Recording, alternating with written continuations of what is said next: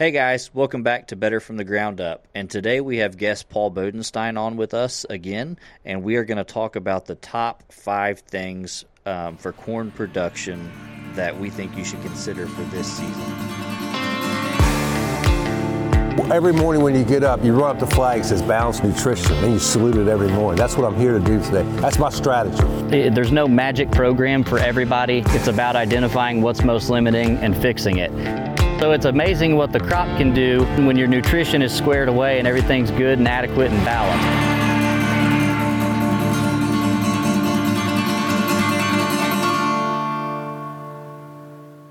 Hey guys, Cody Goins here. Welcome back to Better from the Ground Up. Today we have Mr. Paul Bodenstine from Ashland, Virginia with us, and we are going to talk about the top five practices for corn production today.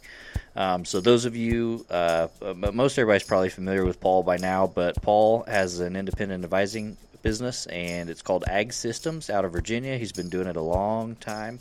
Um, and we've been working with him for a few years. We've had phenomenal results working with Paul taking his advice, using his nutrient management plan, tissue sampling, nutrient balancing.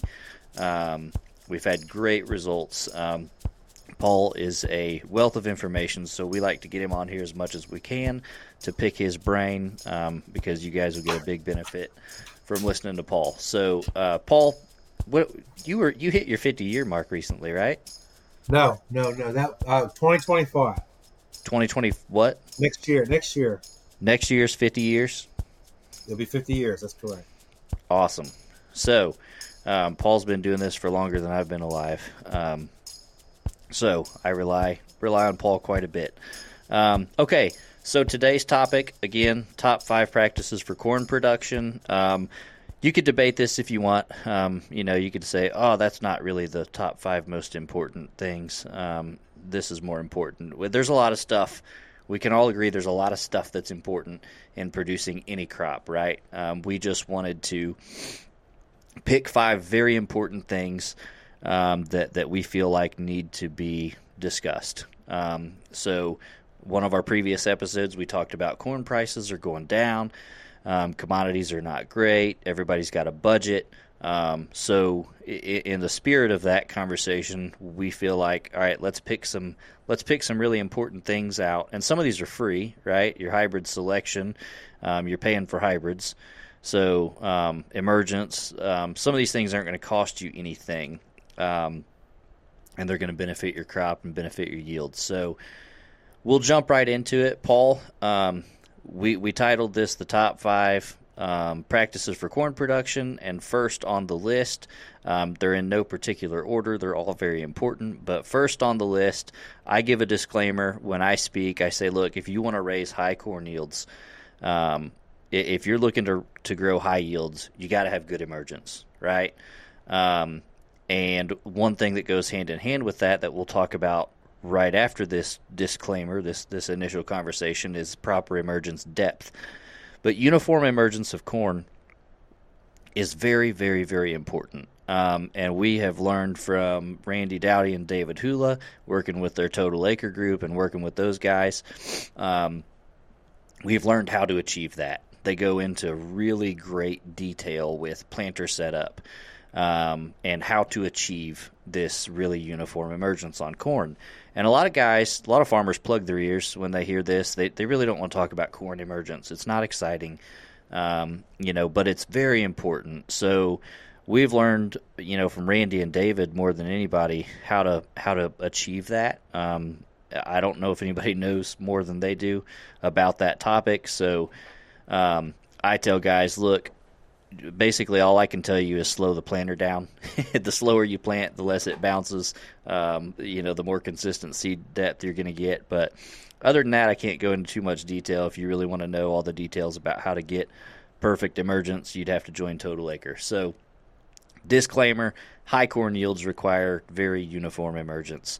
Um, the next thing um, that Paul brought to our attention last was it last year? I think last year um, we we were looking at at um, looking at tissue samples, um, digging digging up corn, looking at roots, um, and Paul noticed that we had a lot of corn that had emerged shallow. So we get into this conversation now that you need proper emergence depth. We talk a lot about planting depth, but Paul was like, well, that, okay, that's not really what matters. What matters is what, how deep was it when it emerged? What was your emergence depth? Um, so, Paul, real quick, and we don't have to go super in depth on this, but tell us why, what should our emergence depth be and why it, why does it matter? What's it do to our corn if we have too deep or too shallow uh, of emergence depth? Um, can you can you explain that? Sure. Good morning, Cody. Um, the, the biggest thing is we want it to emerge two inches. Uh, I've heard David Buell say in meetings at least two inches, which what do you what does that mean? yep. Um, but we're trying to get two inches as our target. We know that uh, this is a general uh, uh generalization, but a roots corn root a corn plant wants to develop five unique root systems. Some people say it's more than that, but let's just all agree it's going to be five main ones. And if we're too shallow, we won't get those root systems developed. And since all these nutrients are going up through the roots, all the microbial activity depends on these bacteria and fungi in the soil colonizing roots. We need a vigorous, healthy root system with all the roots we can get, especially in parts of the country that lean towards dry spells and sandy soils, light soils. Mm-hmm. Um, planting too deep just throws some of the timing off because if it, again, if it's all equal,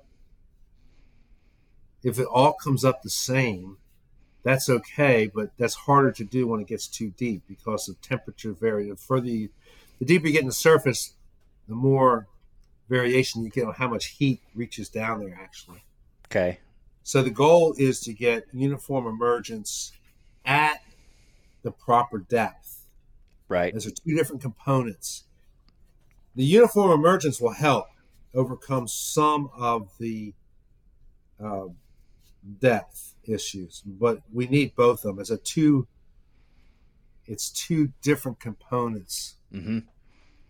Cody. Um, so uniform emergence, and then uniform emergence from the right depth, and then the other thing that we still run into is how growers measure where it germinated. Yep. There's one standard recognized. This is how you measure it, and, and everybody's got this, but it seems like everybody has their own different idea of how to measure that. Yep. Top of the seed, right? Top, Top of the, seed, seed to, to, the bottom of the plant. To the bottom of Top, the bottom of the plant. Then you add three quarters of an inch. Okay. And the plant, when you say the bottom of the plant, you mean the nodal roots, wherever the nodal right. roots are coming yeah, out. And you'll have those by V2, V3 for sure. Oh, yeah. You'll have them earlier than that. You can see the little nubbins almost as soon as the plant comes up. Yep. If you see anything on top of the ground, they're, they're already there. So from the top of the seed to the bottom of those nodal roots and add three quarters of an inch. Correct. And that that's something we recommend everybody check. Um, go out V1, V2, um, dig some plants up, dig a dozen plants, and check what your average what your average is. Um, because Correct. if you're if you're shallow, you know if you're measuring if you're measuring three quarters of an inch from the top of that seed to the bottom of those nodal roots, and you add another three quarter inch, that's inch and a half. Um, we know we're not maximizing things if it's that shallow. Um, so, what will we miss out on? One of the things that we talked about most is uh, I think phosphorus uptake was one of the biggest ones. Um, there's more chemical, more more herbicides for those seedlings to metabolize the shallower they are. Um, the soil dries out more. If it does get dry, um, the the roots will be in a drier environment. So um, there's a lot of different stuff um, that goes into that. But check your emergence depth. Um, work on your your corn emergence being as uniform as possible at the right depth.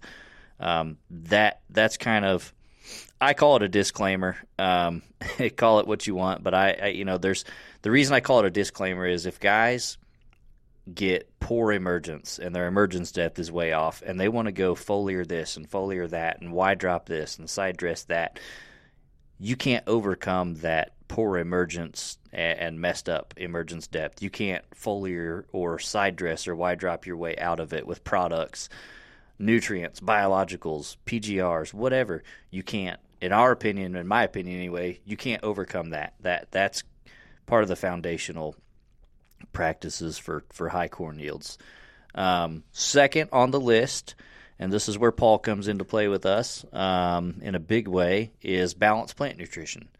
Um, so Paul has drilled in our heads that it, it's it's balanced nutrition, it's balanced nutrition, it's balanced nutrition. So looking at nutrient levels is, is one thing, but it's the balance, it's the ratios, the levels, the balance that that that has a big impact. So Paul, you spent your entire career studying and working on that, correct?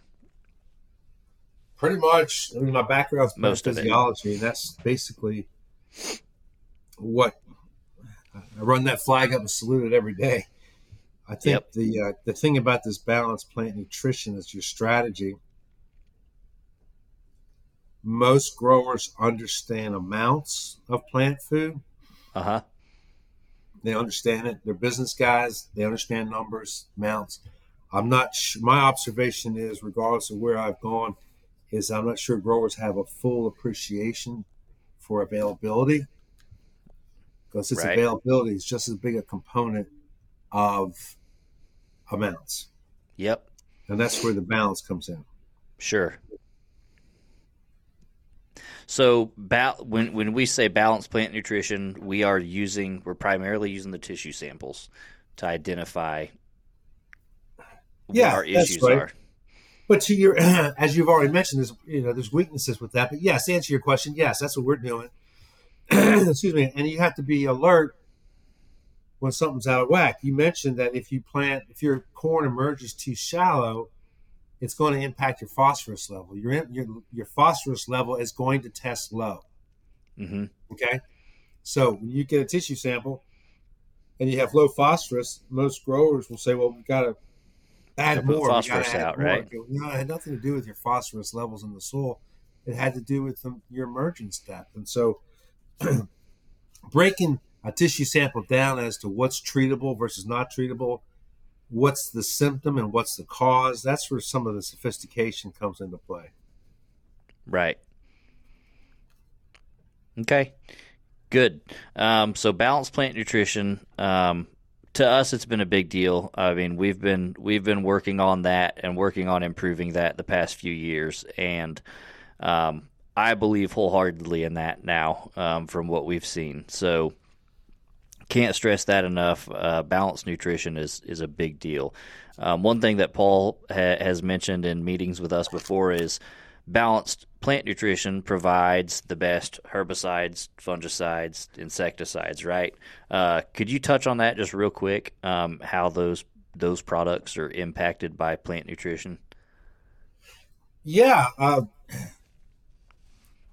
I think the big miss in a lot of places is the uh, the disease people and the insect people in particular don't realize that a lot of the efficacy of the materials that you're using, or even the need for it, has got to do with plant nutrition.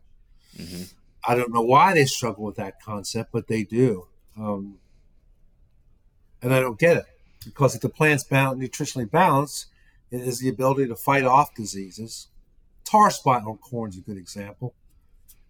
Uh. When you s- read when the literature where people uh, researchers are not getting a uniform, well, it controls it somewhat. It controls it to a degree. Sometimes we get control, sometimes we don't. It's probably not the pathogen that's the main problem. It's a nutritional issue that's allowing that disease to even survive or grow. So we have other ones like that. Uh, we see it in cotton. We see it in soybeans. Um, as I get into it with a new grower, they say, well, they, and I look at their budget, and they say, well, we're going to spray these soybeans three or four or five times with insecticides to keep the bugs off. That's an indication of poor microbial health to me. You know, bugs attacking your plants is something. The plant's screaming that something's not right, and the, and the, and the insects sense that. Mm-hmm. So we can go after incident after incident after incident where nutrition is the fundamental cause of excessive insect pressure and disease pressure. And on weeds, obviously growing in the same soil as the crops, we've known for a long time that if certain weeds have low iron levels, they're very difficult to kill. Right. We know that um, we we know that first of all, if we get a healthier plant, we're getting more shade, more growth, and shading is still our number one herbicide. But just how do we kill these weeds? We can kill them better uh, if they're nutritionally balanced. Believe it or not. And Yep. so uh, we're looking into some of this stuff as some of these weeds are growing that we're not controlling with uh, herbicides on the market today. We're trying to understand what their nutritional makeup is, and is this in fact um, an imbalance of nutrients in the plant that makes them difficult to kill? That they're not able to absorb the chemical enough to kill it, and it may not be anything, but we think it is. Okay. Okay. Have you tissue sampled any weeds? Yeah. Oh, a lot. Uh, I don't have That's one of sta- I don't you know all these tissue samples we use. We start out with what's in the textbook. We change them as we Mhm. get as we get years of experience and testing them and taking them to yield. Blah blah. We say, well, that's not right. This should this number should be this number.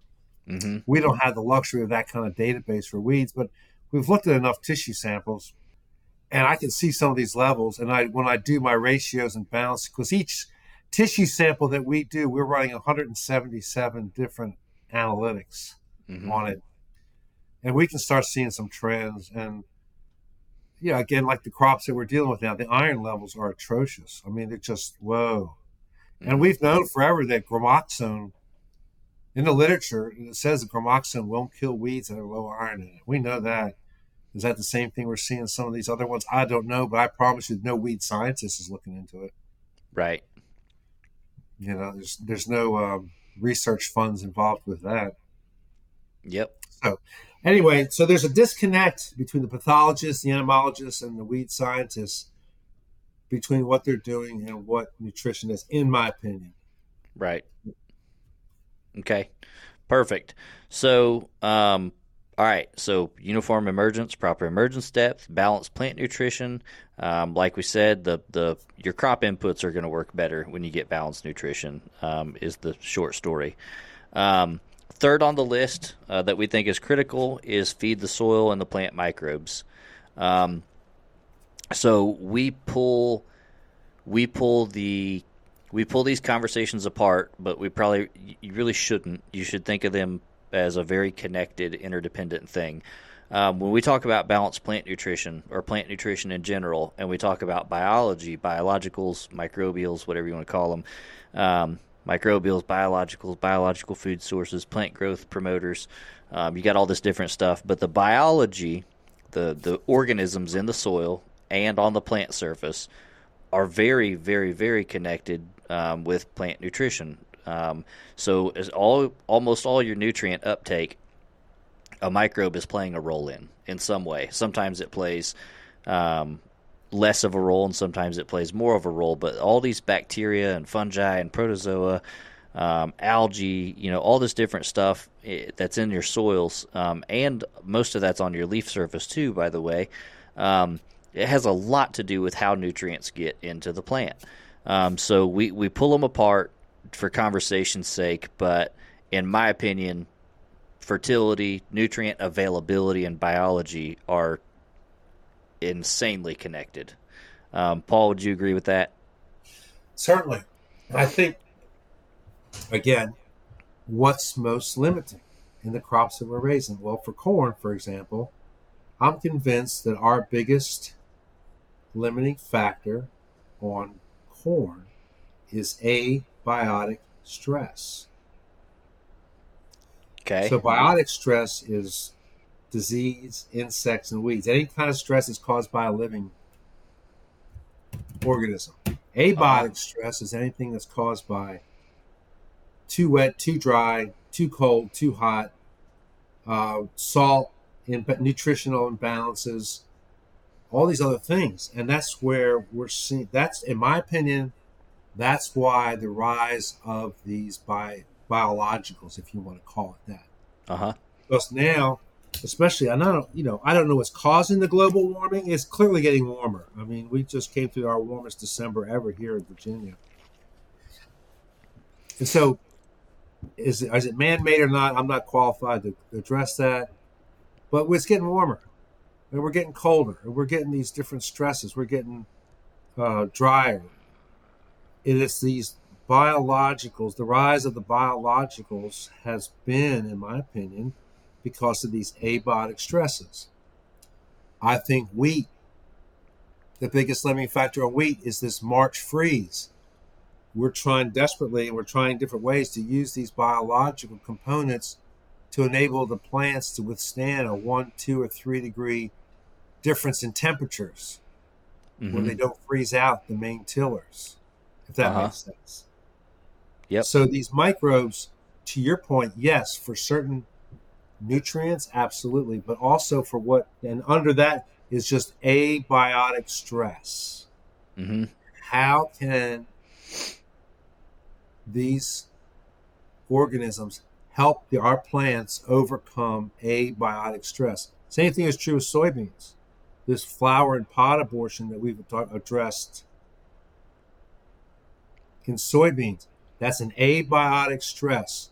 So the rise of the, the, the microbials into the market, into, into the psyche of the farmers, is coming from their ability to relieve abiotic stress. Mm-hmm.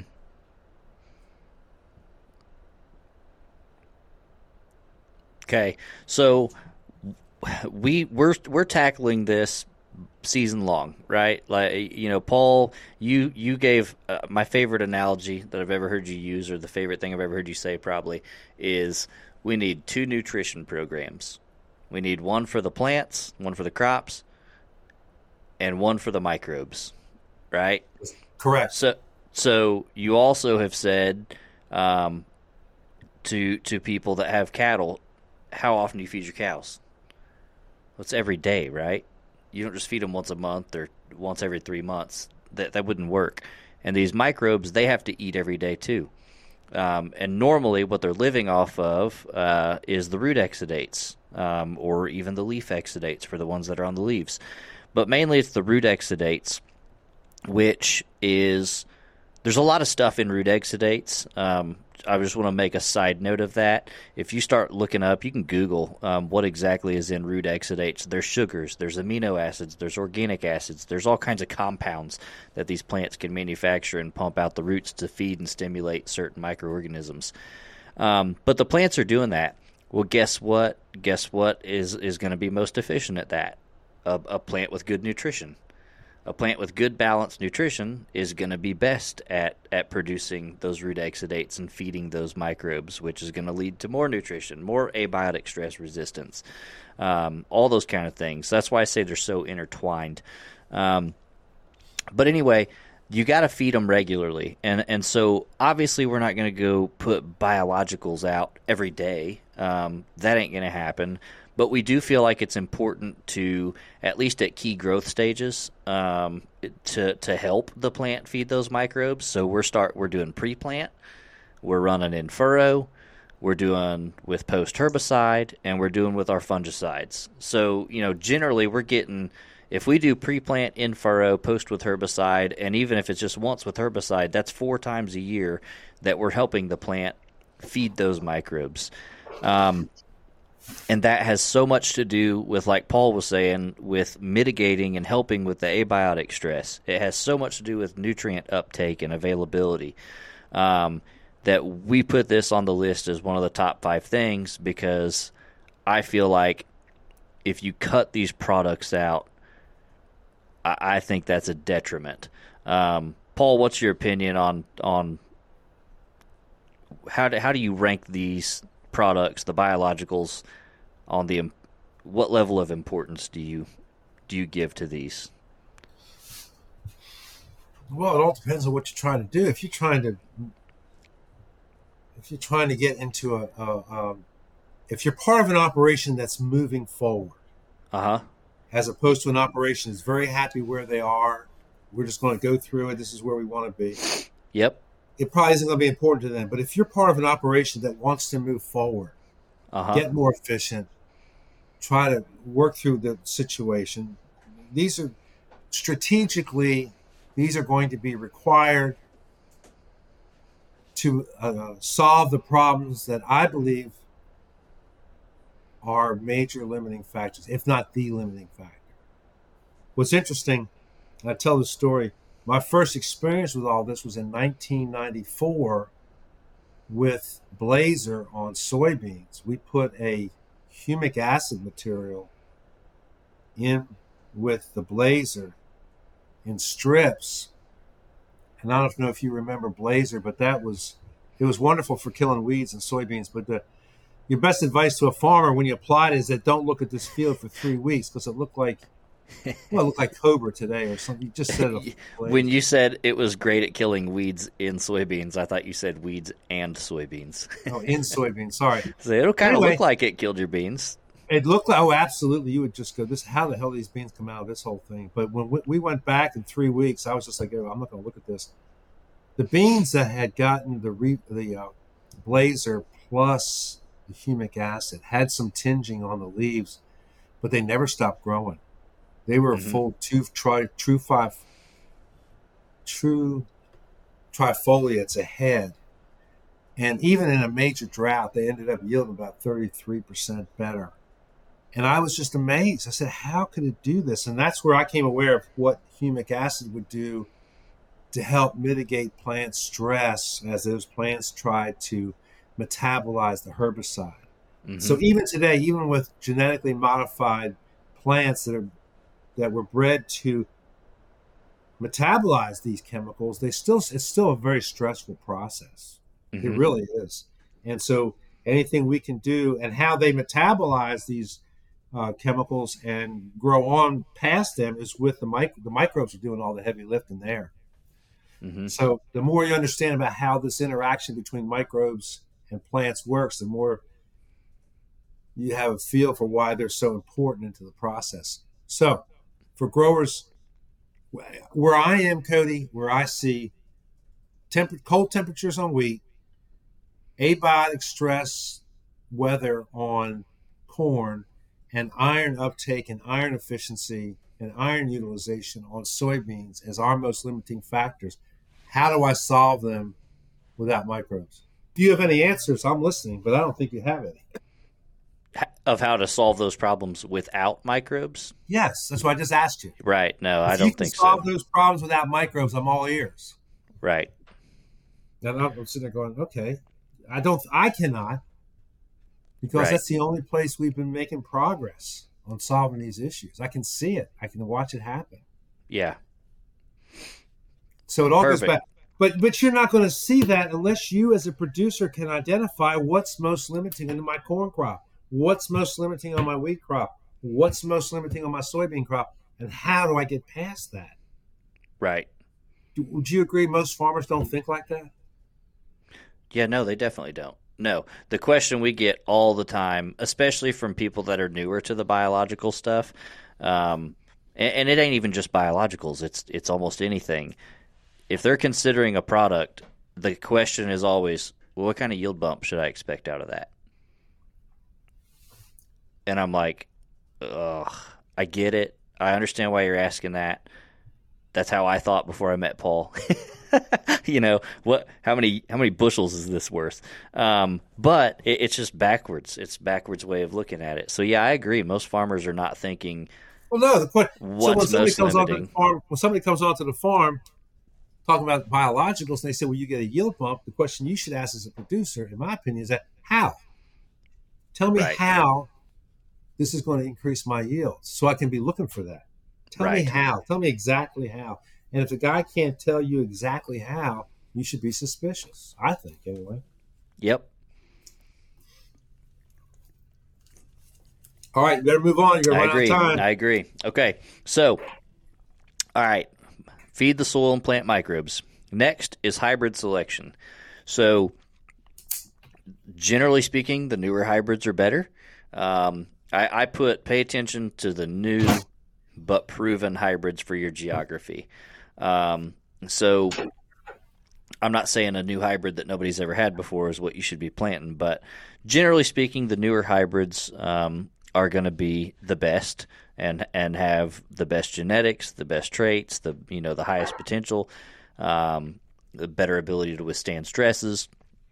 Um, so so very much on on the same page with most people of newer hybrids are probably where we need to be looking. Um, there's some older hybrids that are just tried and true that are just so good that are you know four or five years old, but and that's fine. But generally speaking, the newer hybrids cost more because they're better. Um, select them for your geography. Obviously, you got to know: uh, do you have to worry about frost by black layer, or do you not? Um, but also um, select hybrids with uh, resistance to the diseases and pests that you struggle with. One thing that I want to mention on here uh, is pay attention to the herbicide ratings and select your herbicide program based on weed control and the hybrid ratings. Um, we had a couple. We've we've seen some things in corn a, couple times, and I sent pictures to Paul. Hey, what's going on here? Any idea? And uh, sometimes he asks me, "Well, what hybrid did they use? You know, what what did they spray on it? What was their herbicide program?" And we had a conversation, and I don't, I hadn't really paid much attention to it, and some people may do a good job of this, but others, I think there's a lot of people not not paying much attention at all. Um, the herbicide ratings on hybrids, you've told me before, Paul, that's a very real thing, right? Like you really have to pay attention to that. Um, and what what is what's common? What chemistries are are usually the ones that can be problematic? Like, is it the sulfonylureas? Is it the what? What is it? You know, do you just look at the tech sheet on the hybrid and and Yeah. see? You just look at the tech sheet on the hybrid, Mhm. and you pay attention to the different chemistries, how they're rated, how that hybrid's rated to handle those chemistries, Sure. right? Right. Okay. Sulfonylureas would be one. Uh, benzoics or the uh, HPPDs. Then there's the um, plant growth promoters or plant growth regulators. 2,4-D, dicamba. Uh huh. trying to think. Those are the three big ones, but they all have a list. Most of them have a list. They're, and if you push the seed guys, they'll say, "Well, it's really not that bad." Well, I mean, they didn't put that on there to, be, to have something to talk about. Um, I think you'll find Yeah. as these hybrids um, are becoming more productive, I guess is the right word. Um, where they have uh, weak, their their weaknesses get more Mm-hmm. uh, what's the word? Pronounced, maybe is Yep. the word. Yep. You know, where they have, they all have an Achilles heel. They all have an area that they're not strong on, and you, or we, if they didn't, they had one hybrid, everybody would be planting because it'd be, be the top one all over the world, right? Right. So there's all these hybrids because they all have weaknesses. I I know the corn companies like to talk about their strengths, and rightfully so. They should be very proud of what they've done, their companies have done, their breeders have done, and I understand that. I'm always interested in the weaknesses. Tell me what I have to avoid to make this a disaster. Right. That's probably bad. That's probably sounds like negative thinking. I'm not trying to be negative. No, that's that's that's what I, just- was that's what I was I trying to convey though. make- Like I, I can look like a, I can look silly, but I don't want to look stupid. Tell me what to stay away. Tell me what to stay away from. Yeah, Right. you know. Right. So that you know when I mentioned select the hybrids with resistance to the diseases and pests you struggle with, uh, because yeah, if you've got a disease or a, or an insect or you know whatever it might be, if you've got something prevalent in your geography, you better make sure that your herbicide, your herbicide, your hybrid is rated highly against that. Um, so yeah, I like I like the way you put that. Um, show me what the t- let's talk about the weaknesses. What do I need to avoid? Um, And show me the holes. Show me the holes. What can I do with this? What? How do I make this hybrid look very ordinary? Right. So I can avoid doing it. I can, so I can avoid that. Right. Perfect. Okay, so hybrid selection. All right, last on the list, um, and this is something that it just is so common. Um, so I wanted to put it on here so we could talk about it. Um, have a plan for for mitigating stress during summer drought periods.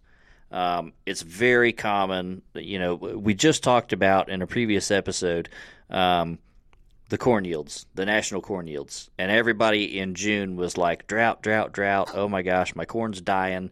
I don't want to fungicide my corn because it's it's it's going to die There's no point in me putting another twenty bucks out there, um, you know. And then it's like, oh, you know, we we got a lot of guys. I had my best farm average, or I had multiple field averages that were higher than ever. Um, the national average was was high, right? So um, I want to talk about this just because it like I said, it's just so common. We keep seeing these Junes with no rain, um, and Julys with little rain. Um, so one thing that that uh, that Paul has taught us is um, Veltyma on corn. Um, Trivapro is good too, but the new fungicides are are better, right? So let me start with that. The new fungicides, the Veltymas, the Trivapros, the new ones are much better, and they are doing a lot more for those plants than the old fungicides. Um, one of the things that, that we talk about is uh, the kernel weight. So you've got rows around, r- kernels per row, ears per acre, and kernel weight. And the major driver of kernel weight is heat through grain fill. Um, so the hotter it is in the daytime and at nighttime, the shorter grain fill is going to be, the less kernel weight we're going to have, the less yield we're going to have. Um, and one of the amazing things about like Trivapro was um, they have showed over and over that it can lower the canopy temperature. Um, what was it? Eight, nine, ten degrees even. Well, that was Um, Veltyma. That was Vel- Veltyma. the only chemical I saw that data. Yeah, it was the only chemical that I saw that data being presented by. It was BASF. Eight to eleven degrees. eight to eleven degrees, in canopy temperature. Which is huge, right? Like that's enormous. Oh yeah, gigantic. That's huge. Um, so, um, so in a drought, you know, where guys, well, I don't want a fungicide because I don't even see any disease out here, and it's like, well, uh, regardless of whether whether or not there's disease pressure, if we are looking, if we're staring down the barrel of a really hot grain fill period, especially if it's hot in the day and at night, um, I'm going to be pushing back and like, no, you now is when you really want to use those those new fungicides like Veltyma, um, or I should just say Veltyma. Period. Um, the other thing is, um, most of our customers, not everybody that listens to this, but but most of our customers are foliar feeding micronutrients. You know, we're we're we're we're tissue sampling at V7, V8, um, and we're seeing, oh, okay, manganese is low, or, like let's say manganese is most limiting. Um, all right, we're to go put you know a couple pounds of manganese out. Um, well, if it's dry, if it's really dry and there's drought stress, two things. Number one, you're not getting that tissue sample is not telling us the true story, right? Like we can't really say what's most limiting in the middle of a drought with a tissue sample. Right? That's not when we want to make that decision. We want to pull those tissue samples when the crops are not stressing, when they're when they're pretty happy. Um, so first of all, is the tissue sample even accurate if you pulled it when when you're in the middle of drought stress? Second of all, even if it was accurate, we don't think it's a good idea to to go spray micronutrients on your leaves if they are in the middle of drought stress. Why is that? Because all fertilizers are what? They're salts. All fertilizers have a positive and a negative combined. They compete for water. They're all salts. And we don't understand or, or believe that it's a good idea to go spray salt water on drought stressed leaves. Okay, so we are. I'm all for addressing nutrient deficiencies, and some of that sometimes that has to be foliar, um, the irons, the manganese. Um, sometimes that's foliar, and we just want to throw this out there for everybody. We are not going to be putting micronutrients on in the middle of drought stress. We are going to stick with something like fungicide and Fortress, for instance. Fortress is purely stress mitigator. Um, the I won't go down the list of what's in Fortress, but it's a biological product and it's all about stress mitigation. There's no salt index um, in, in a product like Fortress. So we're going to stick with fungicide and Fortress, Veltyma and Fortress, and drought stress, and we're going to pull back on micronutrient applications. Um, I feel like I've seen enough, and just over the last week, we've got a bunch of trial data back. Um, I feel pretty confident that this is the right move um, to pull back the reins on the micronutrient applications in the middle of drought stress. Um, so Paul, that I gave my two cents on having a plan for mitigating um, stress in a drought period. Th- give me give me your opinion real quick. Um, well, no, I, I, I listen to you. The thing, the fungicide has got to go on before you get into a drought stress area. If you start seeing drought, if your corn's rolling, right, it's too late for getting kind of response to a fungicide, in my opinion.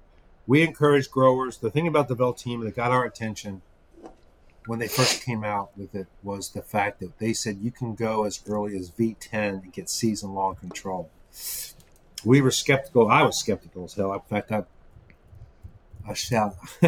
anyway, kind of. Anyway, they were they were right and I was wrong. It wasn't the first time. Anyway, so it's got to go on. So we're recommending a V10 application, which is much much earlier than most people are thinking fungicide. Yep. It has to be inside the plant working before that stress hits for it to be effective. By accident, we found in the delta that putting potassium acetate with that extended the longevity of the Veltyma and made it even more efficacious. Mm-hmm. So I asked Cody to put together a foliar with potassium acetate, as we talk about not using foliars, a potassium acetate material. I think the response from the potassium acetate is stimulating the plant microbes with the acetate. I don't know the mm-hmm. potassium mm-hmm. is making that much difference, but the acetate certainly is. And something like Fortress, um, which are some of the components of Fortress, are in the catapult. Yep.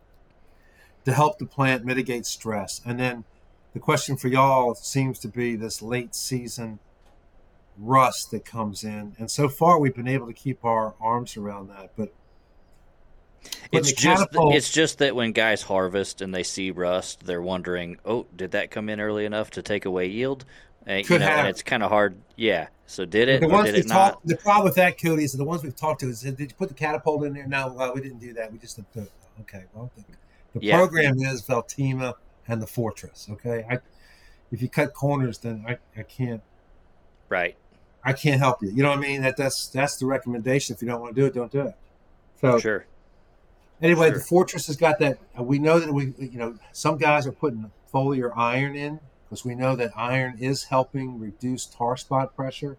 Uh-huh. I think that the uh, plant growth promoter, your Zyflow technology molecule in that, yep, cat and that catapult is helping pull the iron up out of the soil to get the iron levels higher. Just things we need more data on to see if that's what's really happening, but that's what we think's happening.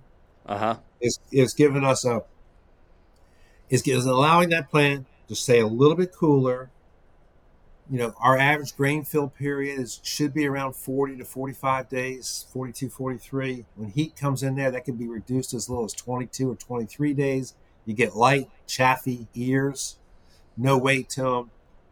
You know, we've been able to drop the average number of kernels per bushel from 80, 85,000 down to 65 to 70,000, 72,000. A lot of guys below 70,000 kernels to make a bushel. That's real dollars coming in to the farm. But the timing is important. Agriculture yeah. is about water and timing. It's all about water and timing. That's all it's about is water and timing. So to say, well, I'm going to wait until I do this or wait to that. This is the timing is V10. It's with the catapult and the Veltyma. That's the program. That's where we've been most successful. Can you use Stratego? Could you use Pro? I don't know. We don't have data on that.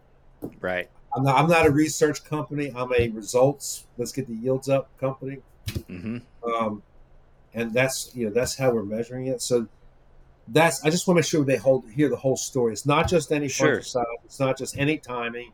It's not whenever you feel like it or when you see the corn plant. This has got to be part of a strategy the strategy is to increase bushels by figuring out a way to get to increase the kernel weight so it takes less kernels to make a 56 pound bushel.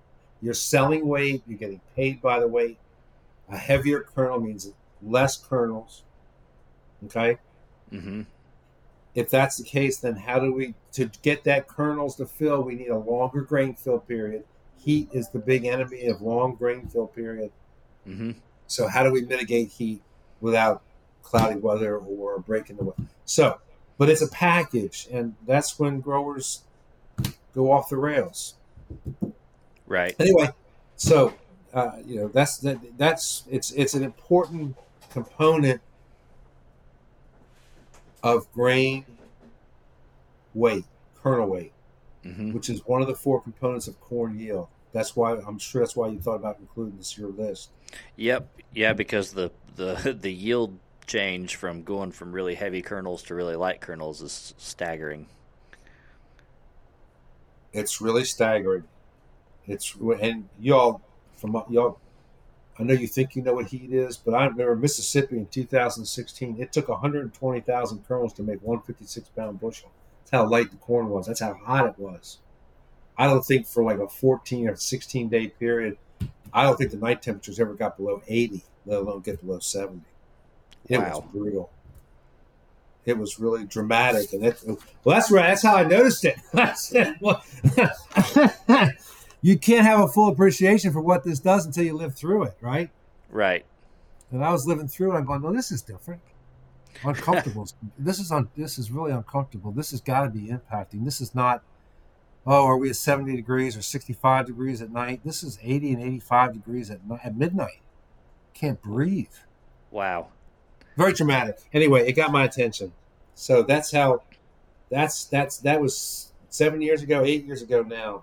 A lesson I never forgot. Not, That's crazy. that's That's crazy. hot. Uh, okay, so we'll wrap up. All right, I'm going to recap real fast. Top five, um, top five practices for corn production: um, uniform emergence and proper emergence depth.